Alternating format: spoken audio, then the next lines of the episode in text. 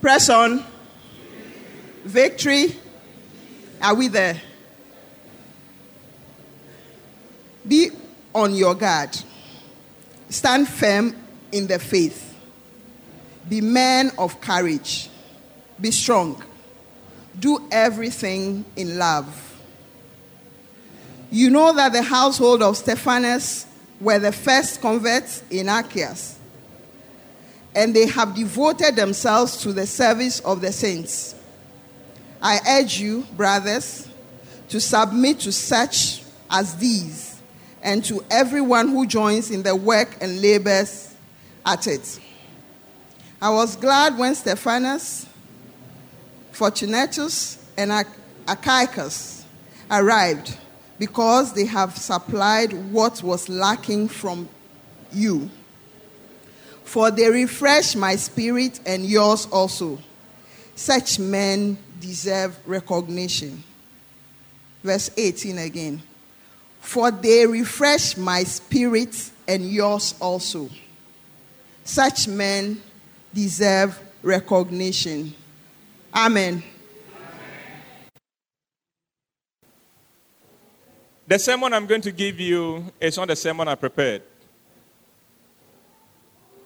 It's one of the rare times when, after you've prepared a sermon, you are told that is not what you are going to preach. And you are given something else. And you have to walk in obedience. This morning, we're going to try to answer some questions. Questions that are easier to identify in the lives of other people but in finding the answers to what is happening in their lives, we may hopefully find the answer to what is happening in our own lives. Why do people abuse their office?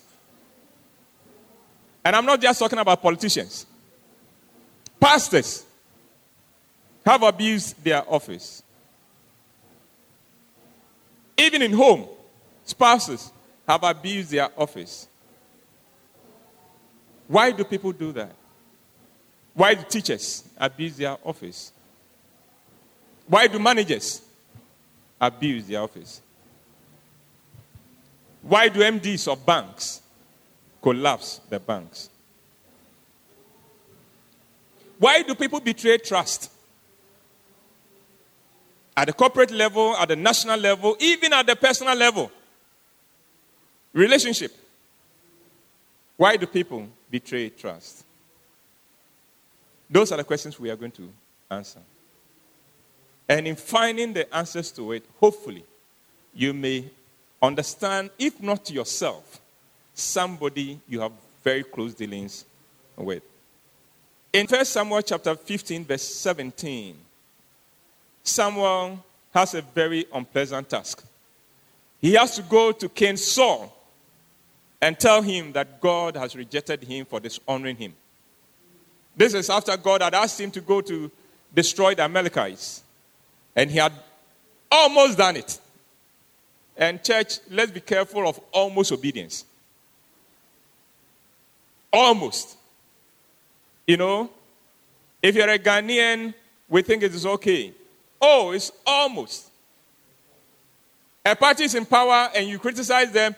Oh, but they also, you know, when you compare us with them, no, that's almost. Saul almost obeyed God. He didn't quite do it. Spared the king and then spared the sheep and the cattle that were that were uh, that looked good. So God sends Samuel. God tells Samuel, I've rejected him. And Samuel goes to Saul. And this is what Samuel says.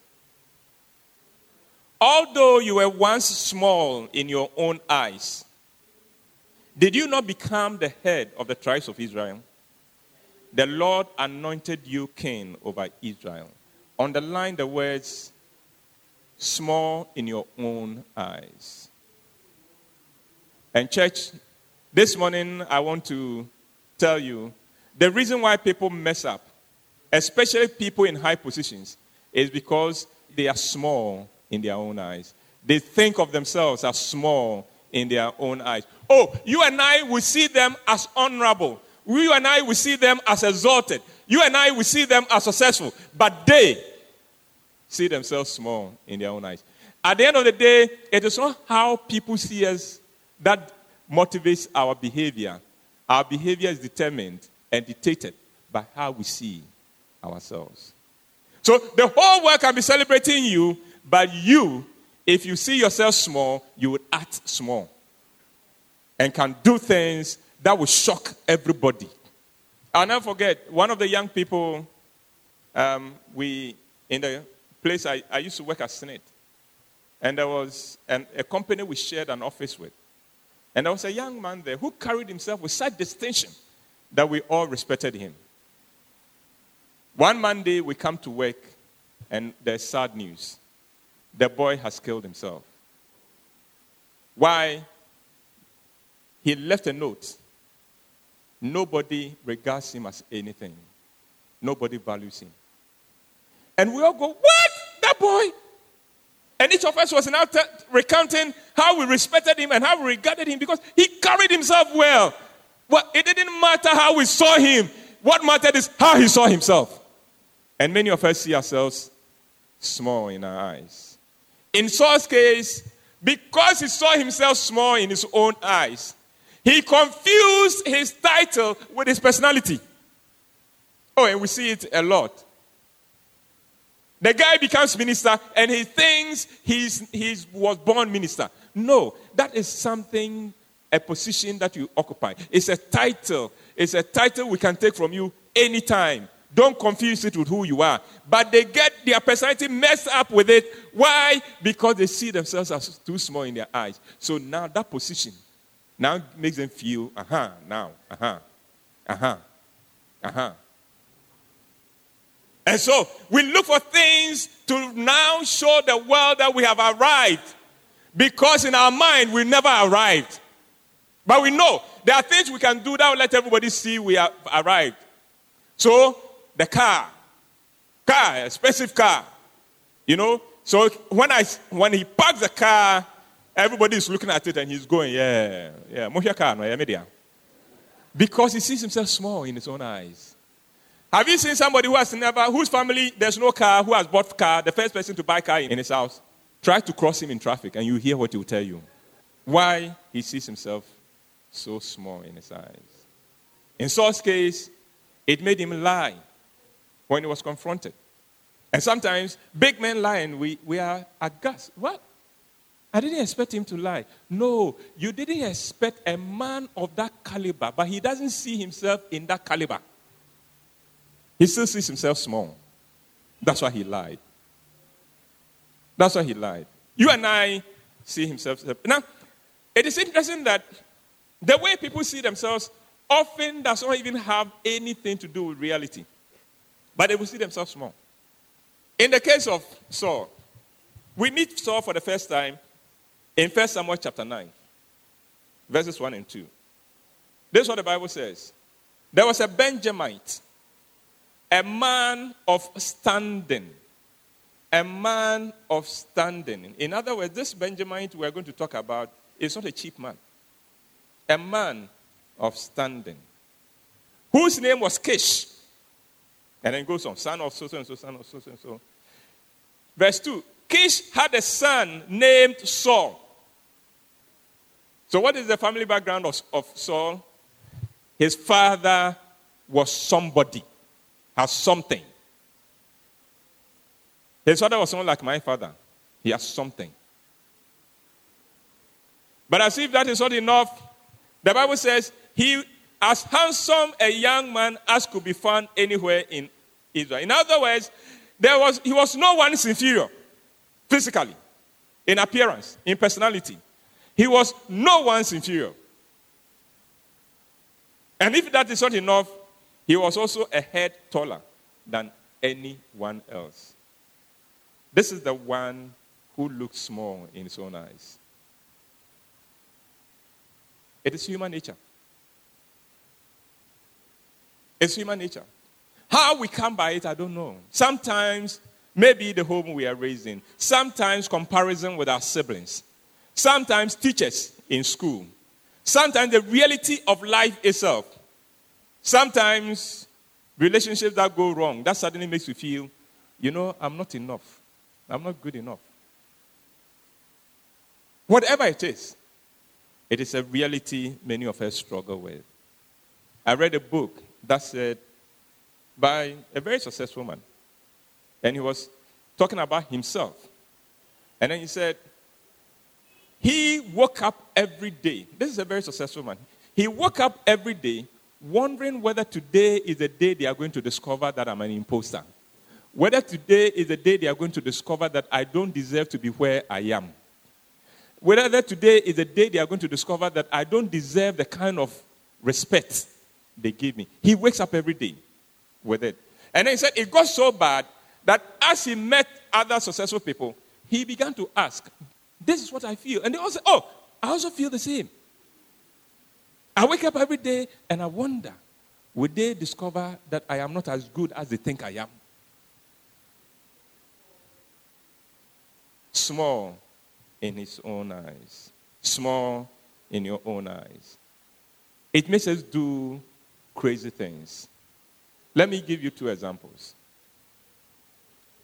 If you've ever gone to a buffet before, or gone to a party that has a buffet, at a party, you see people you respect, big men, and you are happy. Oh, yeah, i a, this is a party to be. Look at all the big people. Then it is time to go to the table.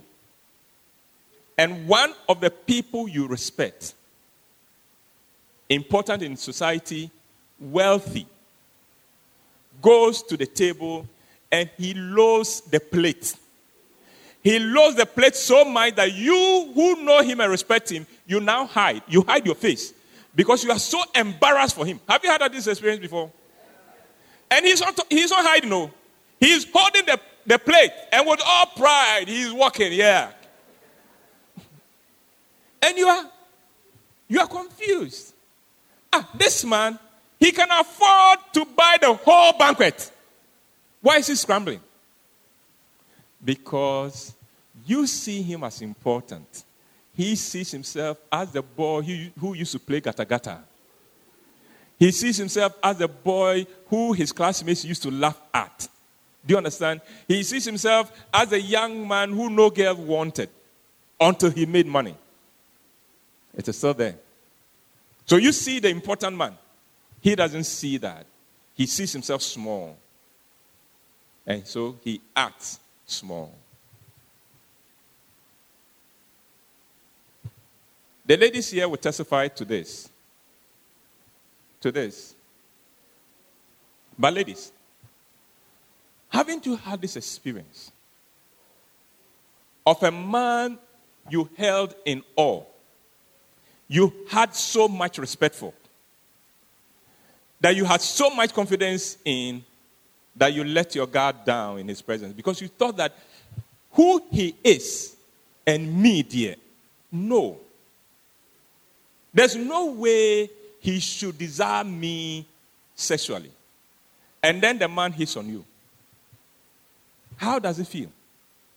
Don't you get devastated because suddenly you now have to deal with, ah, he, me. Why do you think he has done that? Because you saw him as important. You saw him as a man of honor. In his eyes, he saw himself as a man small in his own eyes. And he's acting like that. People who see themselves small in their own eyes abuse office, they abuse honor, they betray trust. That is what Saul did when God sent him to carry out a mission with the Amalekites. And so he thought he deserved the spoils of war. It is my position. I deserve it. The more I have, the more maybe that voice that says I'm nothing will be silenced. And it didn't matter how he got it. Haven't you had a situation haven't you had this experience where somebody is caught in a scandal of either corruption or taking a kickback or grabbing a contract he doesn't need to grab? And you go and you are confused. Ah, but he's rich. Oh. He's rich. Why would he? Well, you saw you see him as rich. In his mind, he still sees himself as small in his own eyes. I've been applying it for big men and big people, but it goes to every level. To every level. When somebody using a private car decides to fight with a taxi driver in traffic who has crossed him, you know what is happening? He doesn't realize how big a man he is. He has become as small as the taxi driver. He's fighting. He's become a commercial driver in his mind. I am not disrespecting commercial drivers, but I'm saying that in terms of standing in society, you know a society a taxi driver is hot. Allow him to be hot. You should smile and say, Go, go. You should smile. But no, a man in suits gets down and he's screaming in obscenity and exchanging words. I remember one, one very important man, very, very, very important man, big man in Ghana. And um, a, a taxi driver crossed him, and he was so mad, jumped out of his car, and said, Look, don't let this suit fool you. Don't let this fool you. I am a fisherman from Winneba. If you do, I will show you what the fisherman style. Small in his own eyes. Small in his own eyes. Nowhere is this true truer than in love relationships. Have you loved somebody who is small in his own eyes? Go and read Proverbs. Proverbs says, There are certain things the earth cannot stand. And one of them is a woman who is small in his own eyes, in her own eyes. It calls it a woman who doesn't love herself. An unloved woman who gets married. I had a relationship with a young lady, beautiful girl. I loved her with my whole life. But every day there was a fight. Every day. There was so much stress in the relationship. So much stress that the first week we went without a fight, I said, let's celebrate it. Let's have a party. Because we have made it for one week without a fight. And you know, young men, you know the, the girl who gives you a holler and you don't understand where it's coming from. You know, everything you say is twisted. Meanings are read into it, and you are confused and you are frustrated. Oh, you are looking nice. Young gentlemen, is it not a good thing to say? Oh, you are looking nice today. That also becomes a fight. eh. So, so I was not looking good yesterday. So I was not looking good yesterday. And you didn't say, you kept it for me. So I wasn't looking. Oh, no. Um, you, you call her. Why have you called at this time? Why have you called at this time? Oh, Era. So when should I have called? Um, she calls you. The line is engaged. She calls you again. Why was your line engaged? Who were you with on that line? How come? How come I tried I tried five times? All the five times. Who were you talking to that you spoke for that long? Who?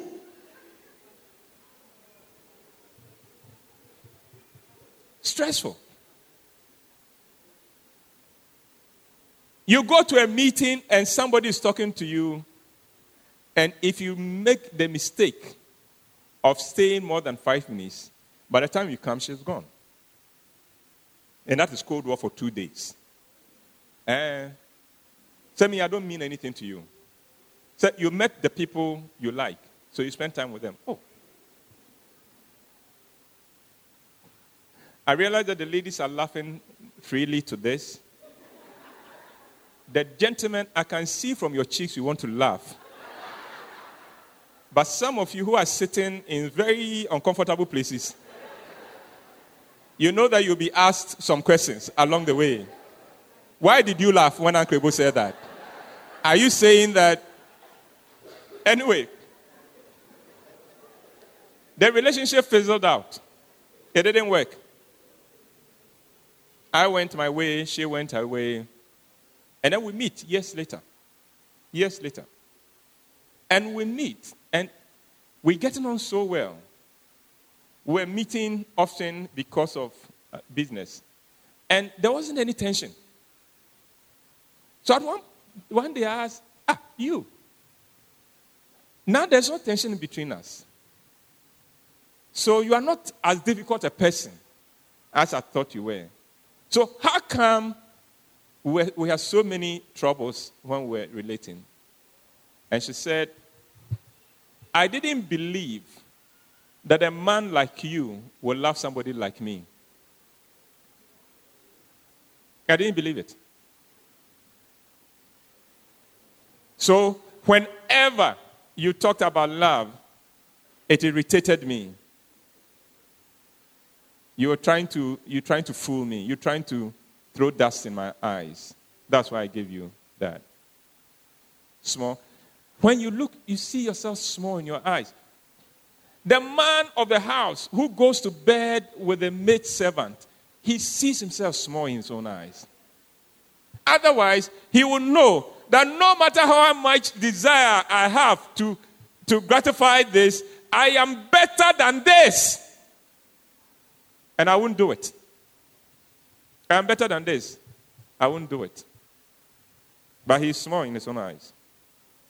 So, in the case of Saul,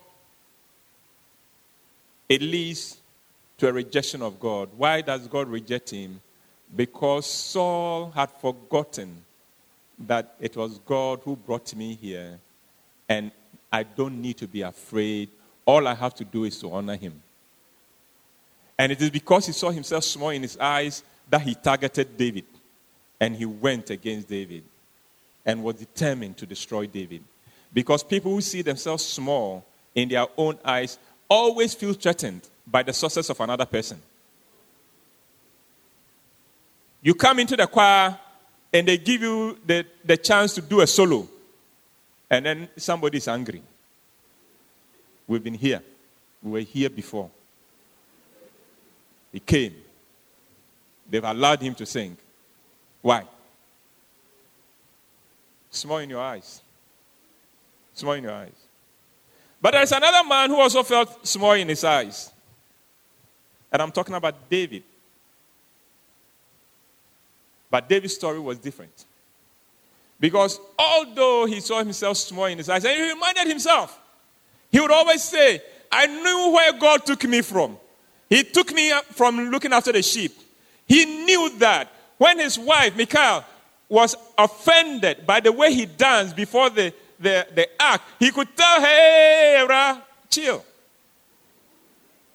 Me, I know where God took me from. Oh.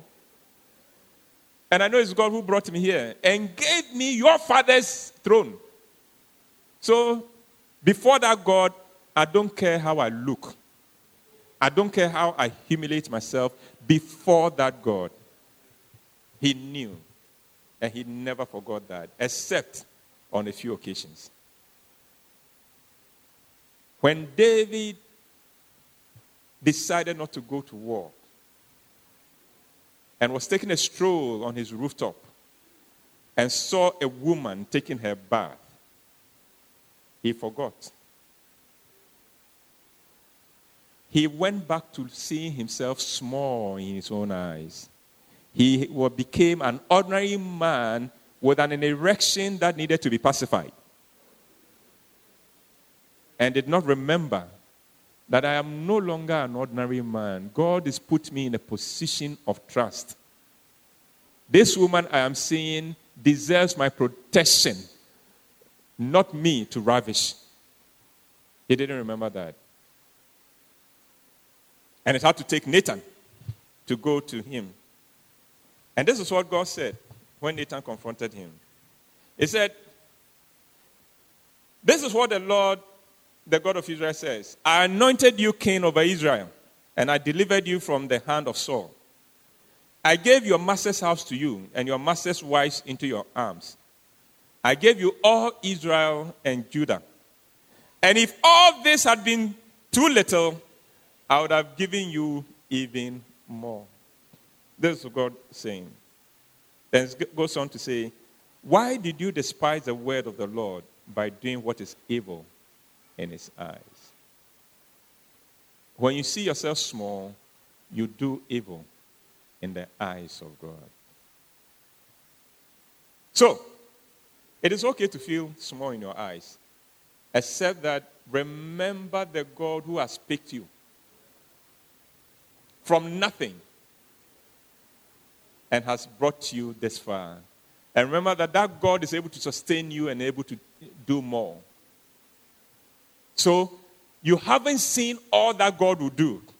Just continue trusting Him. The problem is that we see ourselves small in our eyes. God has lifted us up. Today I am somewhere. Suddenly I forget the God who brought me here and I want to protect myself. I want to secure myself. I want to deal with my enemies, forgetting that I don't have any enemies. So the one who targets me has targeted God because it is God who brought me here.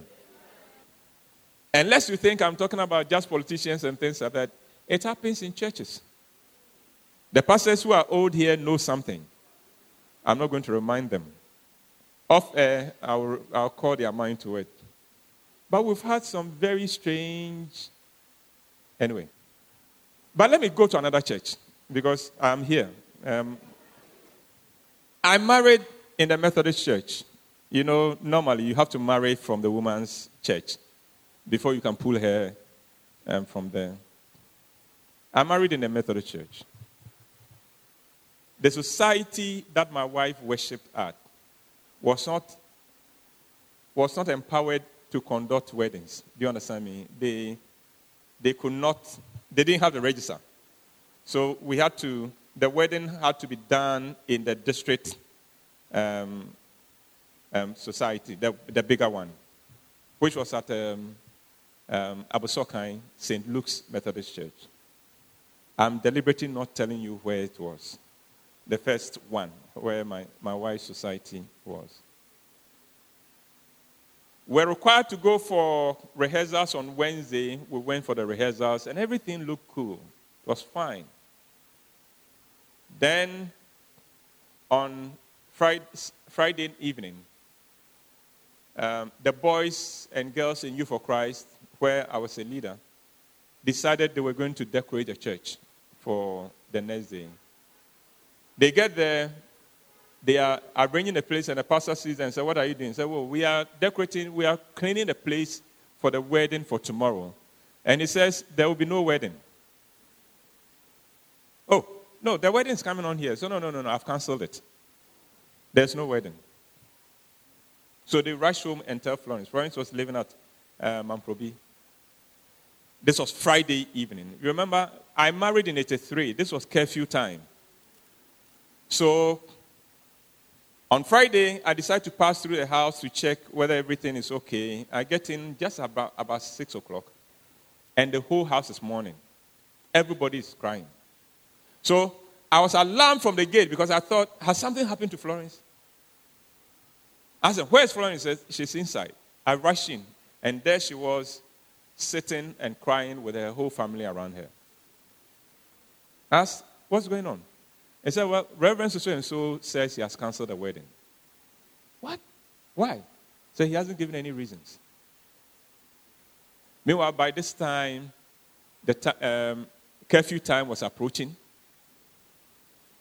They were getting more worried about me because I lived at um, Accra Newtown. I was at, I had gone to see her at Mamprobi.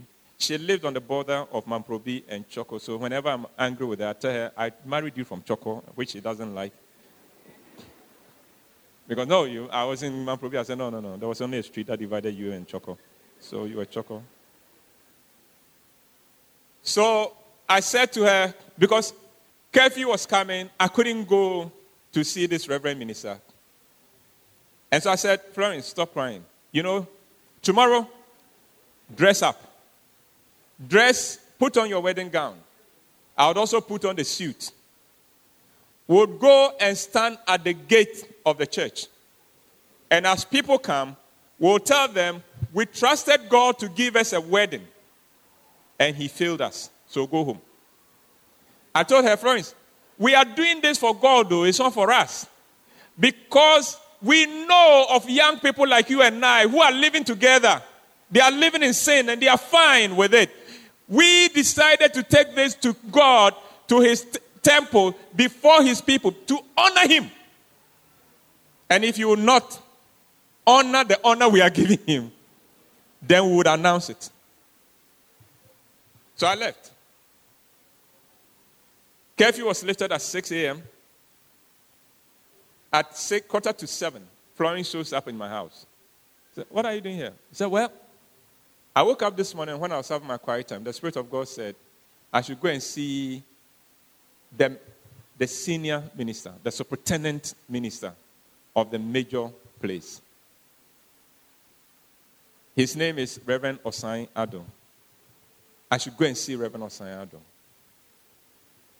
He goes and he said, When I got to his gate, he was standing at the balcony of his house and he saw me at the gate and shouted, what are you doing here?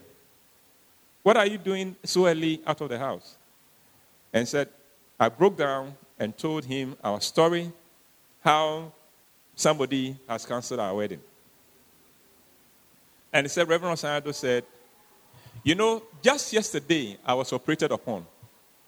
And the only reason why the doctor discharged me was because I gave him my word that when I come home, I will do total rest, bed rest.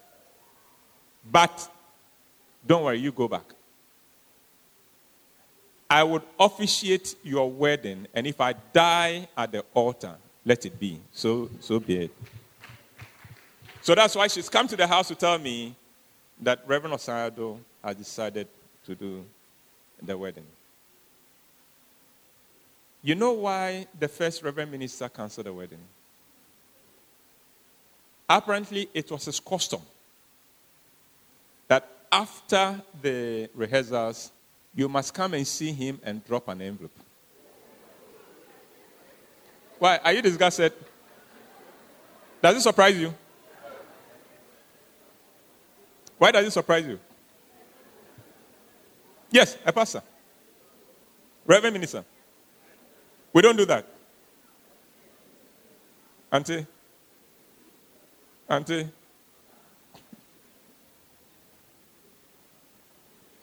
I won't go there.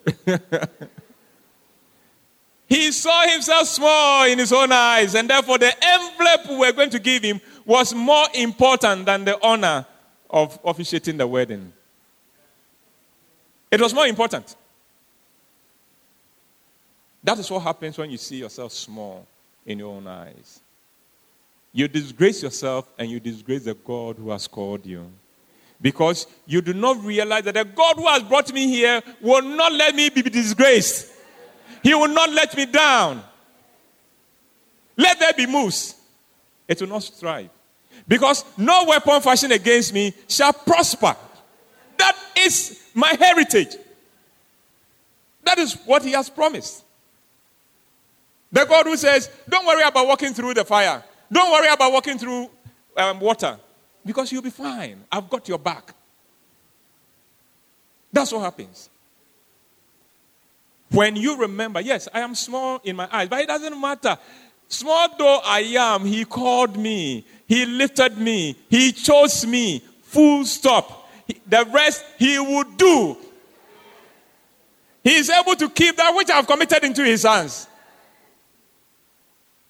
He's able to sustain me. He gives me the feet of the deer so I can stand in the high places. He teaches my hand to do battle so I can pull the bow of bronze. It is not about me. It's about the God who, out of his own mercy,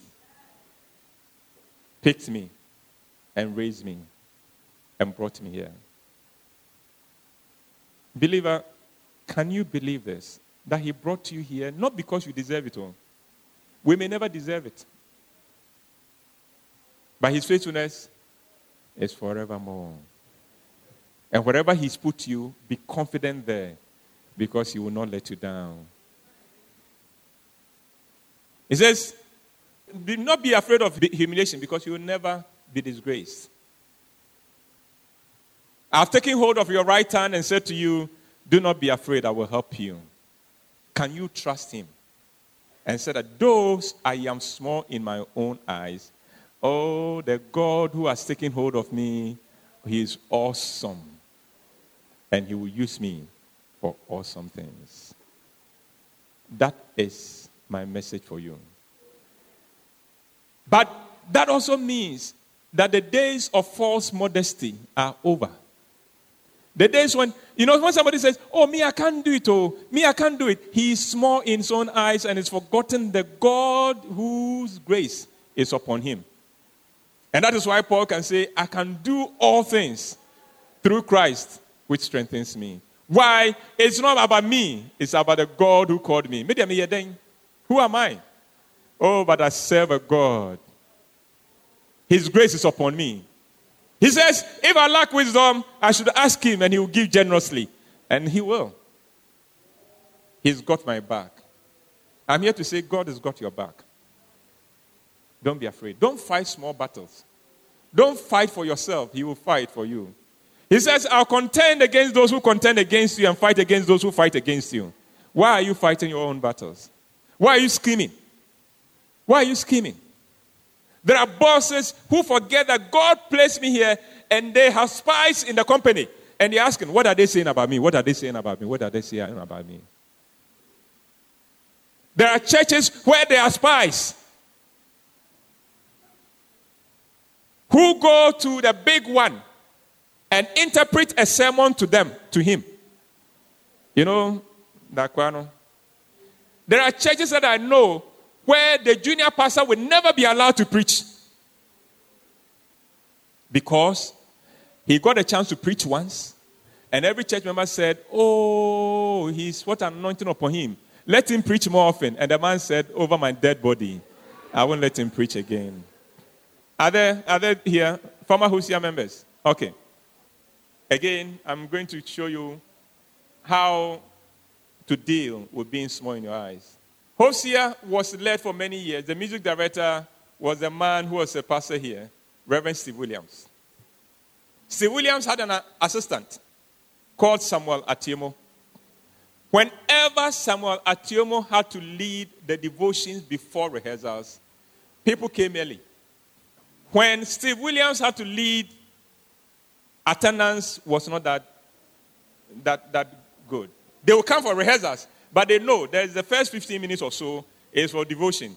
He will lead it. We'll go for the rehearsals. So they are late. And he said at a certain point it was getting to him. But this is a man who knew who God had made him. And one day in his devotion, he said, God said, Do not touch that boy. I raised him to make your ministry easier and to grow. I have anointed him for the purpose of assisting you. Don't target him. And Reverend Steve Williams says, from that day on, he did not handle devotion anymore. He gave it to Reverend Atiemo. This is when you know I may be small in my own eyes, but God has my back. I don't need to feel threatened by anybody. And anybody God brings in to make his own contribution, oh, he's welcome. It is about our Father. Do you understand? It is about our Father.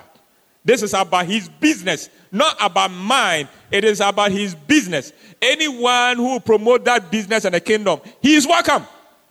Let him bring his contribution on board. And I will not feel threatened by that. May we go away reminding ourselves how small we are, but how much God has loved us and has shown us mercy and picked us from wherever we are and made us very different from where we are. So we don't have to go back to where we used to be. May we go away confident in this God to whom we have committed our lives and our future, and know that we will never be disgraced. Our children will never go astray because they are the children of the righteous. They never lack anything and they never go astray. May we go away confident in this God that He will come through for us every time, every day. And for the pastors here, I pray that God will continue to be good to you. That whilst God reminds you of how small you are when He picked you, you would also remember yourself that this big God called me to Himself. He chose me from among the lot, and He's made me the shepherd of His people. And He will continue to empower me to serve Him. And may He continue to show His favor upon you all the time. And may the ministry of Calvary Baptist prosper. May it prosper. I went to Shiashie. You guys are putting up something wonderful there. Let's finish it. Let's finish it. It will be, it will be wonderful. Let's finish it. But don't let it be finished and you go there. Eh, yeah, sorry, ni. Send out here, Don't be one of those people. Let's make it work. And may God bless every one of you. Once again, thank you for having me back.